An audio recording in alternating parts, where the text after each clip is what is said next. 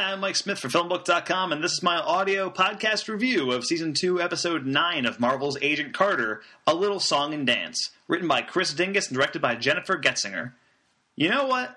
No offense to Agents of S.H.I.E.L.D., which has provided me with some solid entertainment over three years, and which delivered its best episode earlier this season with 47 22 hours by breaking from the show's usual formula, but I've never felt the sheer amount of joy watching that show that I did during the opening moments of tonight's Agent Carter.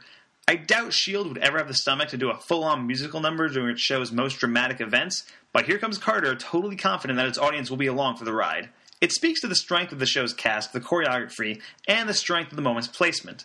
Peggy dances with Wilkes and Sousa, who sheds his crutch, gets a cameo from Angie, gets a notice from Dottie that she'll always be in her head, gets a punch from Rose, and finally an appearance from Jarvis. The scene brings together most of the show's elements into one joyous sequence that will likely come to define the show in the future. The rest of the episode doesn't let up, testing the relationship between Peggy and Jarvis and keeping the audience guessing about whether they should trust Thompson. Carter tries to break Wilkes free, but fails to unleash the Zero Matter during the show's final moments. With one episode to go, possibly forever, Agent Carter is poised for one hell of a finale. Anyway, that does it for me. Thank you for listening to Peggy Carter Cast. I'm Mike Smith. If you are listening to this review via our podcast on iTunes, please subscribe to our podcast, rate it, and take a moment to give us a review. For more of my thoughts on Agent Carter and the films and TV shows, check out my work at filmbook.com or follow me on Twitter at twitter.com slash msmithfilmblog. Hope to see you soon, true believers.